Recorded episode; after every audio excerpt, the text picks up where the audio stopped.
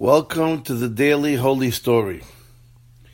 Rabbi Shlomo Eliezer Alfandari, about 120 years ago, was appointed as the chief rabbi of Damascus. When he was appointed, he began to institute many laws that would help the Jewish people in Damascus.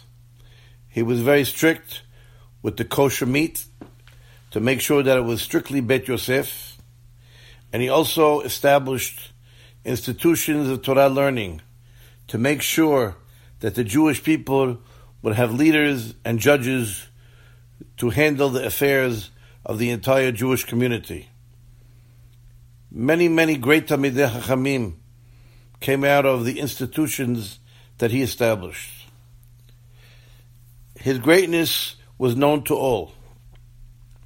At the same time that he became the chief rabbi, there was another very, very great rabbi in Damascus by the name of Rabbi Yitzchak Abulafia. Rabbi Yitzchak Abulafia went to meet Rabbi Shlomo Eliezer Alfanderi, and the two would discuss Torah for hours without waning or getting tired. They became very, very close because they were both very great in Torah. So much so, they became absolutely like brothers. One day, Rabbi Yitzchak Abulafia fell ill.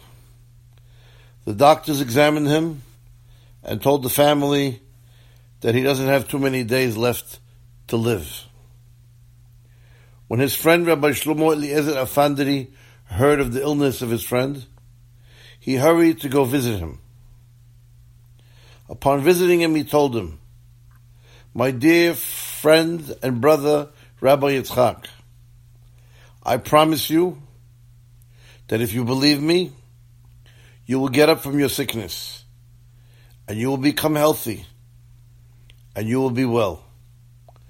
But you need to believe in it. Immediately, Rabbi Yitzchak answered with fervor and concentration, Amen. And only a few days later, Rabbi Yitzchak got up from his illness, and the doctors were bewildered and amazed. How was it possible that somebody that was literally on his deathbed could get up and walk around like a regular person that is healthy? A few days after he became cured, a relative of his passed on. And as this person was a neighbor of Rabbi Shlomo Eliezer Alfandari, he went out to escort his body to the final burial place. Rabbi Yitzchak Abulafia also went out to escort the deceased, for it was one of his relatives. After the burial, Rabbi Yitzchak came to Rabbi Shlomo Eliezer Alfandari, and he told him, "My dear friend, I want you to know that this relative of mine who passed away at a young age was in my home when you came to visit me, and when you told me that I'm going to get up healthy, and when you left, this relative of mine." Said some words of disrespect towards what you said. He said, what does he think?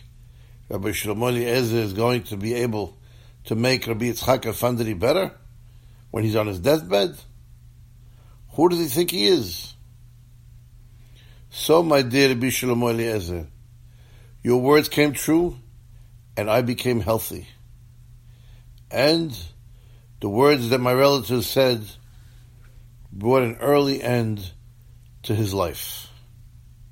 Rabbi Shlomo Eliezer Alfandari turned to Rabbi Yitzchak and told him, My dear brother, please do not say these words outside to the rest of the world until I leave this world. Have a very wonderful day.